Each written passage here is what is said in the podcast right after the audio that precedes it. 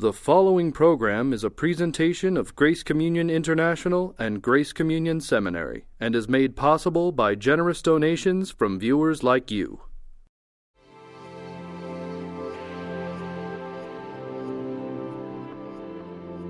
On this episode of You Are Included, theologian Dr. Andrew Purves explores the primary pastoral question What is Jesus up to that I can bear witness to?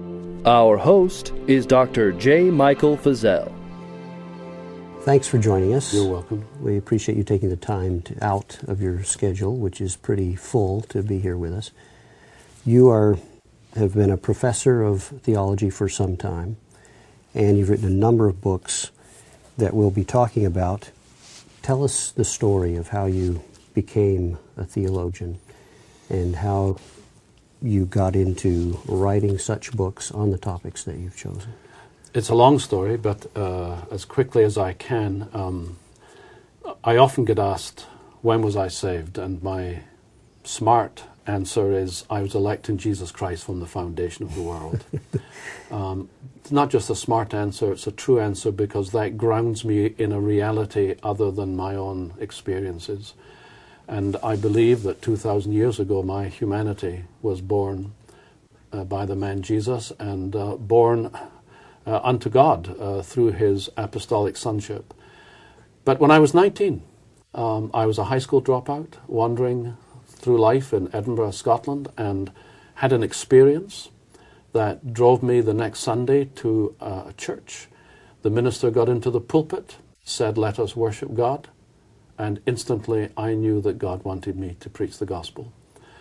Then I had to go back to high school and all the rest, and so on and so forth. And then discovered I was quite good at this stuff and started picking up degrees and became, uh, by God's good providence, a student of Tom Torrance and James Torrance. And at times um, I scratched against them, but uh, at the foundation of my theological formation, there was this classical, orthodox, small o, evangelical, Catholic, small c theology of the confessional church. And eventually, after all my studies were completed and I became a, came to the United States, I married an American woman and um, started to preach and realized that the gospel I was to preach was the classical faith of the church. And uh, that's what began the process of inquiring more and more fully um, what am I to say in the sermon? And then in due course, uh, I was called to Pittsburgh Theological Seminary now uh, over 27 years ago. And then it became, what do I teach the students who are going to preach the gospel? And that was the concern. And so this classical theology has been with me almost from the beginning. You've done a lot of work with pastors yes. uh, or, or, and about pastoral Correct. work, pastoral uh, spirituality, and so on. And you've indicated in, in some of the more uh, of your recent books that pastoral work and social work seem to be overlapping and in the church. Is that a good thing or is that a bad thing?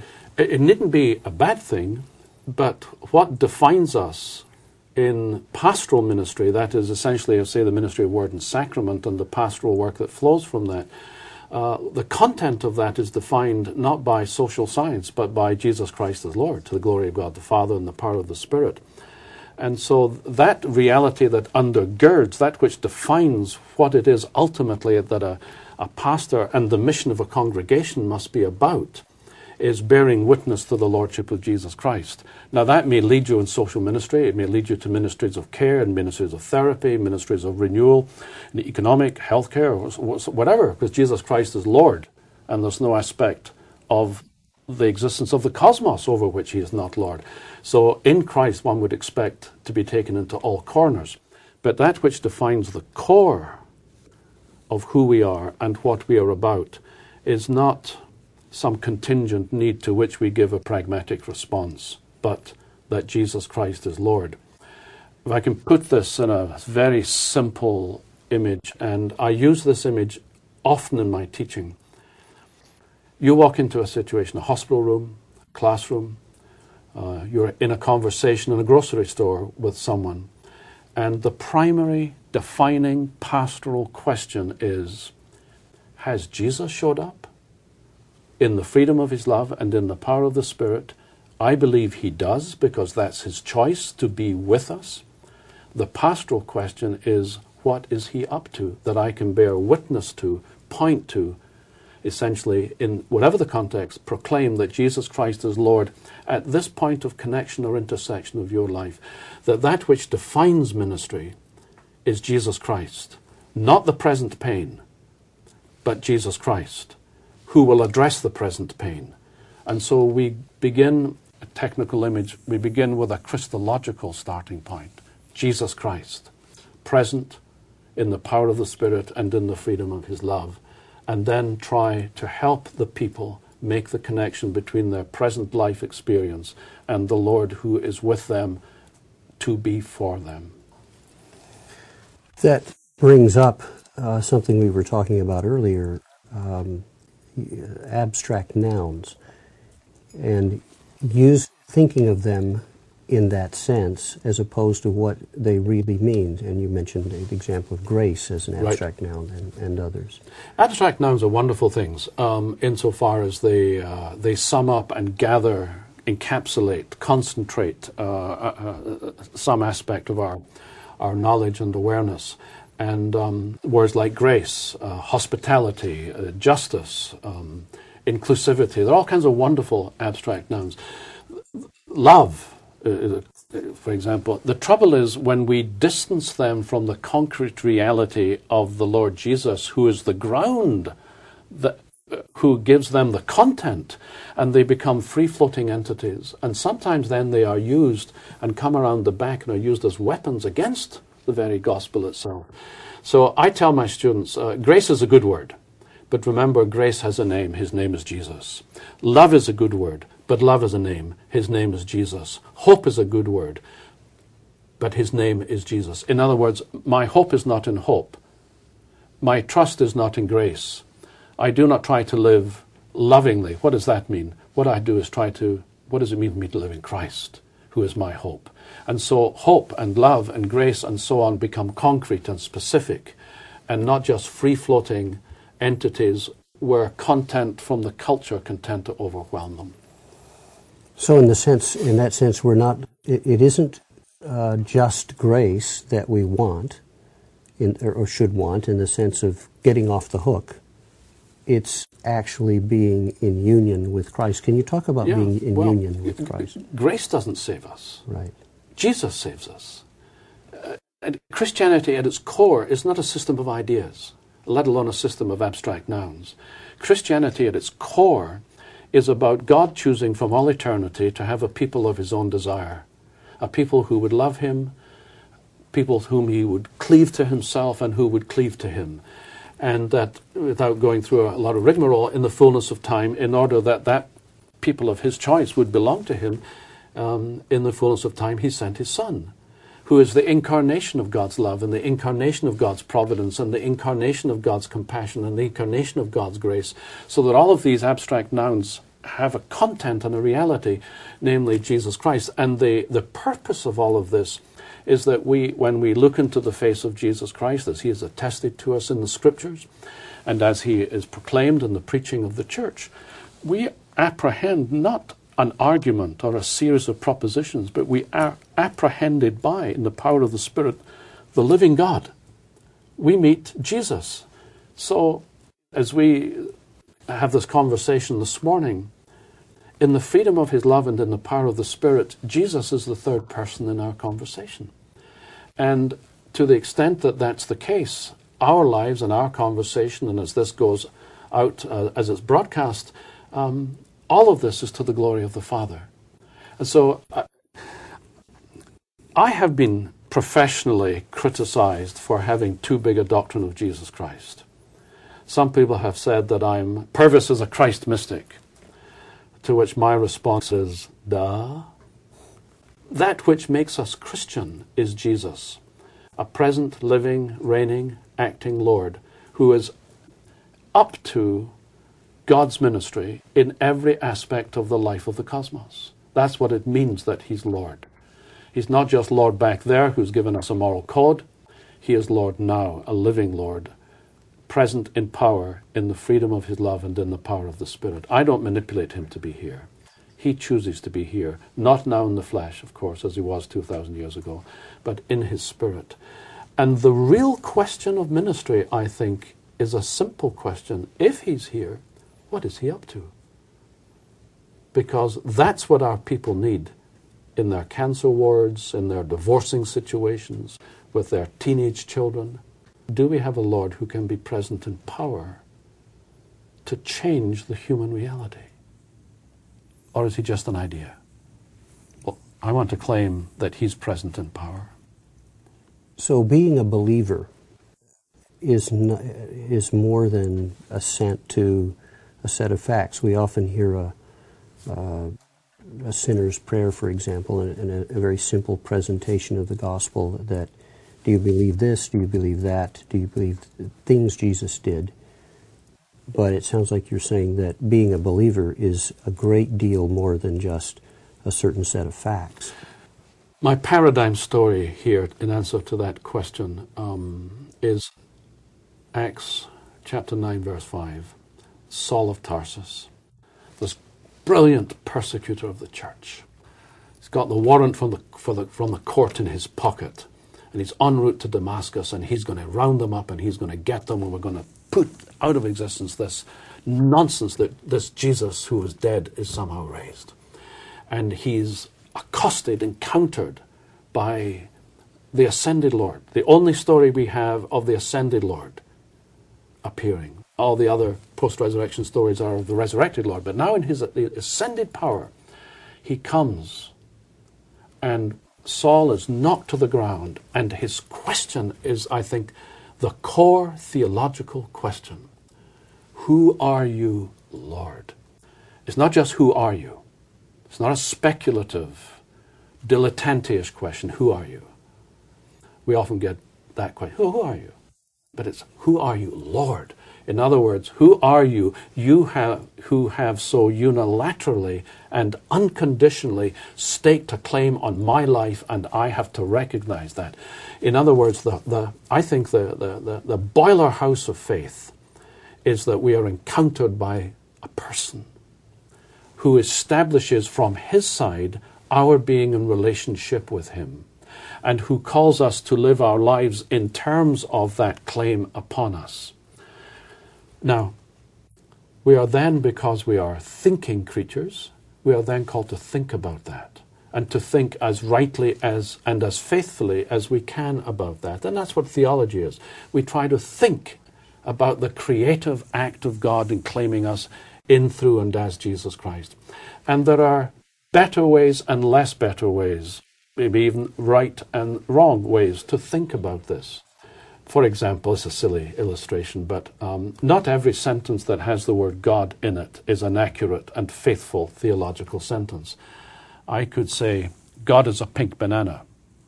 Well, that's not a faithful theological sentence. I could say, God was in Christ reconciling the world to himself. That is a faithful theological sentence. And so we bring our minds to these experiences, to these encounters as they are mediated through us in the scriptures, and as we encounter the living Lord in our own lives. Um, perhaps at some point, if you wanted, I might tell you some of these encounter stories because I know He lives and reigns because He met me. I can't explain it. The Bible's nowhere interested in metaphysics. The creation, how, do, how did God create? We don't know. Why, Yomer Elohim in Hebrew, and God said. That's God's choice and the Word became flesh. Hologos sarx. The Word became flesh. No metaphysics. And on the third day he was ro- uh, uh, raised from the dead. How did God the Father raise the Son from the dead in the power of the Spirit? No metaphysics. And he ascended into heaven to sit at the right hand of the Father. No metaphysics. Deal with it. Deal with it. He's done. He's done it. And this Lord meets us along our Damascus roads. Well, let's talk about yeah. encounters. My first transforming encounter, there had been intimations. My parents, my mother was an Irish Catholic, my father a Presbyterian of loose form, not, not, not practicing. I, I, wasn't brought up in the church in Edinburgh, in Scotland. Uh, high school dropout at 16. Um, I was sitting in my parents' living room one Sunday evening watching television. My mother, my father, my sister wasn't there. We were sitting around the coal fire watching television. And this is not a, an, a, an, allusion to uh, John Wesley, but it was somewhere after 8 o'clock in the evening. And I got up to leave the living room for some reason. My mother had an armchair by the fire, my lapsed Roman Catholic Irish mother. And I stopped at her chair and I said, I'm bored with my life. And my mother looked up. Oh, she said, why don't you go to church next Sunday? Where in the name of heaven did that come from? My non practicing ex Roman Catholic mother shattered me. I went to church. I told the story of what happened. The minister came into the pulpit, let us worship God. I know I've got to do that. I went back home, told my mother. She was so upset with me. This is true. Did not speak to me for two weeks.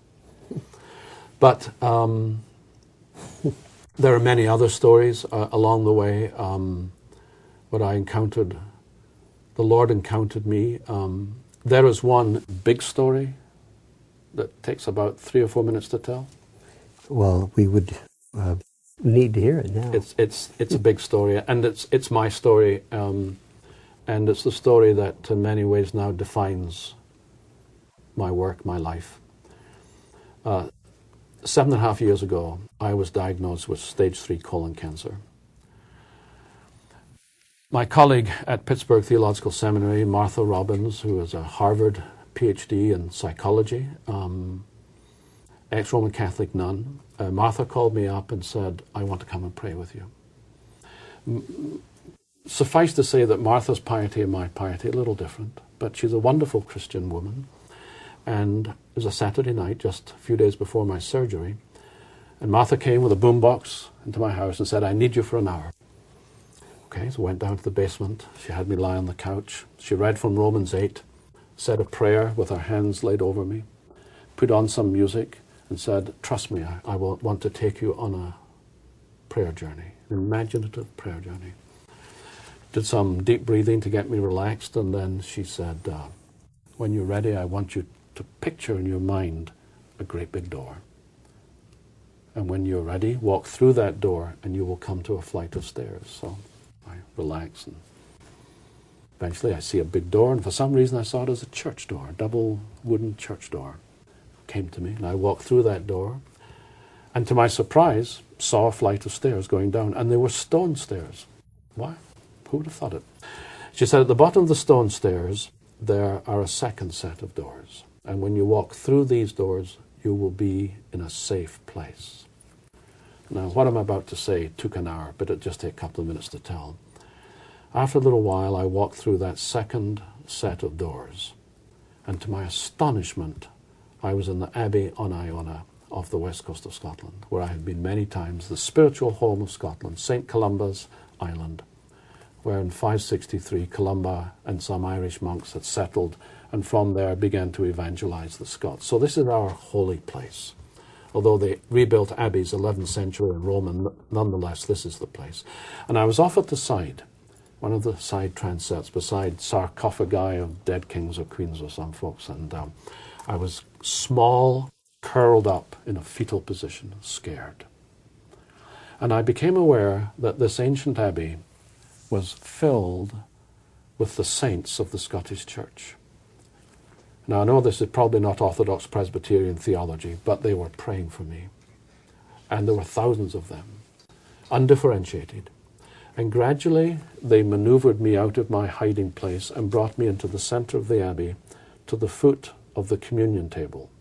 Now, what I'm about to tell you is as real as looking you in the eye. Huge green Iona marble communion table and I was brought to the front of the communion table, and I recall being low down. Don't know if I was kneeling or lying or sitting, but I was low down. And I looked up, and standing in front of the communion table was the Lord Jesus. Absolutely real. And he said to me that my cancer was the attempt of the evil one to destroy me. But I assure you, I have the victory and that was it. Two days after my surgery, I had a pulmonary embolism and almost died. And that night, lying in bed in the hospital, trying to process what had happened, all the tubes and stuff from major surgery still in me. And just for a flash, a nanosecond, I realized that what these words meant. Because it came to me again from the Lord, I'm absolutely convinced. Whether you live or die, you live or die unto me, because I have the victory. And that has shaped the last seven and a half years of my life. I know He lives because He's met me. And I know that the one who has met me has been tested in his meeting me in my attempt to describe it in terms of the great theological heritage of the church. This is who God is the Lord who loves us, who claims us, who blesses us, who will not let us go, and who, in the dire circumstances, upholds us for underneath are the everlasting arms. That's my story. Did that move you toward one of the books that, that you wrote subsequently? Um, I was in the middle of my uh, big academic book, Reconstructing Pastoral Theology, and uh, the second half of that book was written during the six months of chemotherapy. And some of that is in the academics of the second half of the book. My editor wanted me to take it out. And I said, no, I didn't want it taken out because this is the context of the book. I, writing on the ministry of the grace of God, the ministry of the comfort of God, the ministry of the presence of God, and the ministry of the reign of God. These are, although the book is technical, academic, these are not just words. These chapters that I wrote during chemotherapy were this is my life. On this I depend. This is not just writing a book for the academic guild. And then the two subsequent books, The Crucifixion of Ministry and The Resurrection of Ministry, were putting into a more accessible form precisely this theology of the living Lord who encounters us. Is there a favorite book among all those that you've, you've uh, written I, that you feel the most uh, affinity with? It's like us. I have three children. Uh, how could I pick? Um, each book has its own story um, its own context, its own reason for being written, and certainly in the editing process is its own particular pain. Um, but the crucifixion of ministry is in some ways special because over the last three years since its publication, I've had hundreds of emails from pastors whom I have never met telling me that they've picked it up and it has changed their ministry. And so I have. Uh, for the want of another image, and I hope this doesn't sound self serving or uh, arrogant, but that book seems to have an anointing that I don't have any control over. Um, it seems to have a life that God has given it for the blessing of busy, tired, middle aged, underpaid, overstressed, overworked, underappreciated, collapsing self esteem pastors um, it seems to have connected. Um, and I will, I will just take that for what it is. Uh, if it's a blessing, then I'm very grateful. In the, in the resurrection of ministry, you quote a friend who said, Why, if Jesus is so big, so powerful, so victorious, am I so unconscious of his presence so much of the time? Why, when I preach and teach the word of the Lord, are the people not bursting forth with the fruits of the Spirit? if Jesus is the reigning Lord of the universe, why are even little pastoral problems so confounding? And is that what drove you to think about this topic and work on that book? That sort of. In part. Um, there are intractable problems, the- intractable theological problems. If God is all loving and God is all powerful, whence evil? Right. And uh, why does somebody like me get cancer and live while somebody with the same diagnosis gets the same cancer and dies? I, I can't explain these things.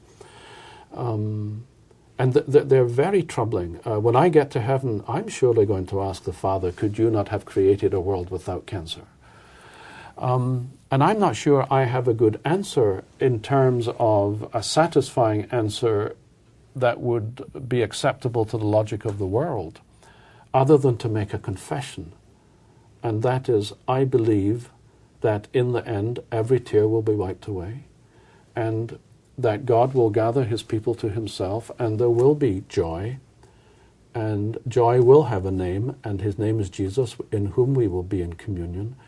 And um, it's not just a whistle a happy tune whenever you feel afraid or pie in the sky when you die.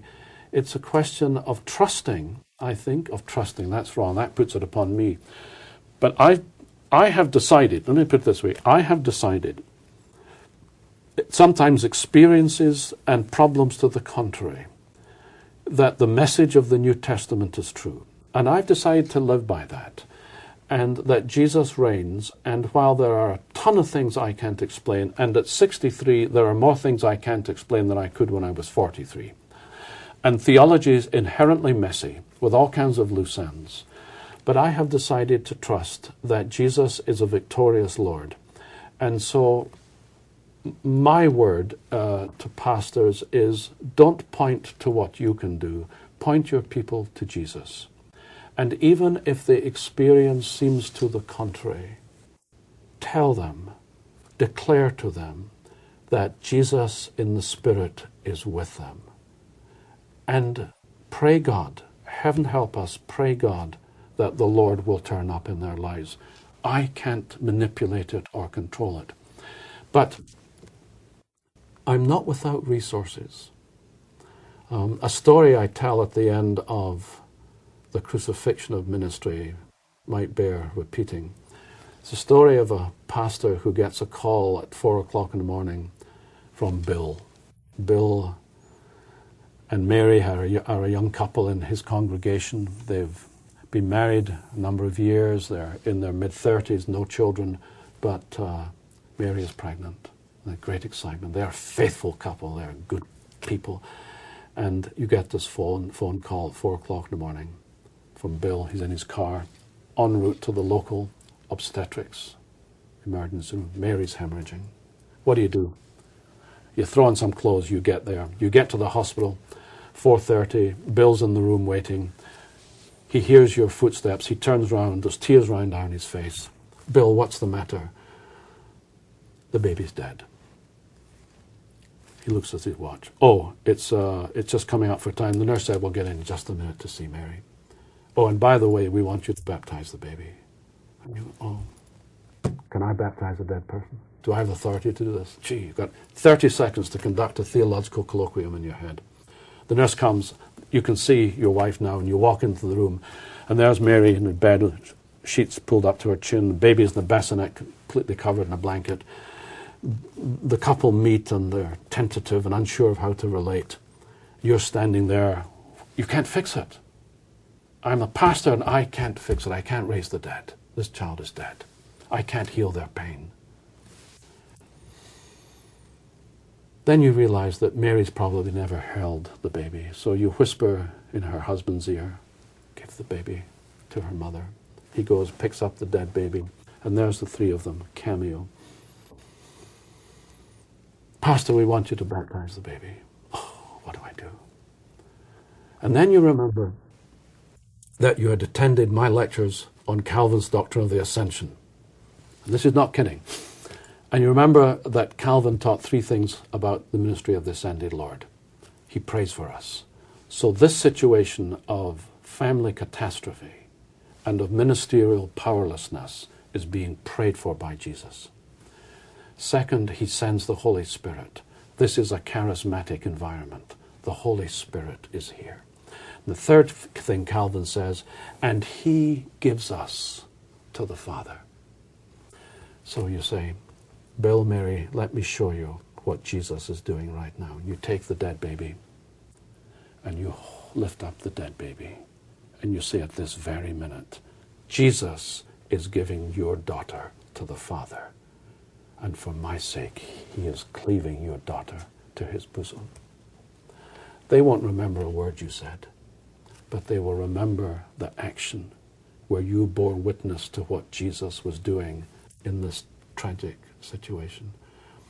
We have resources we can't fix, but we point people to what we believe the living Lord is doing. To do that, pastors, to do that, you need to know the living Lord. To do that, pastors, you need to know your people. And you then facilitate, as it were, that conversation between the living Lord and the freedom of His love and the power of the Spirit and the lives of your people. You help them to make these connections in your preaching and in your teaching and in your pastoral work. You can't fix it. But Jesus shows up. At least that's what I believe. You've been watching You're Included, a production of Grace Communion International.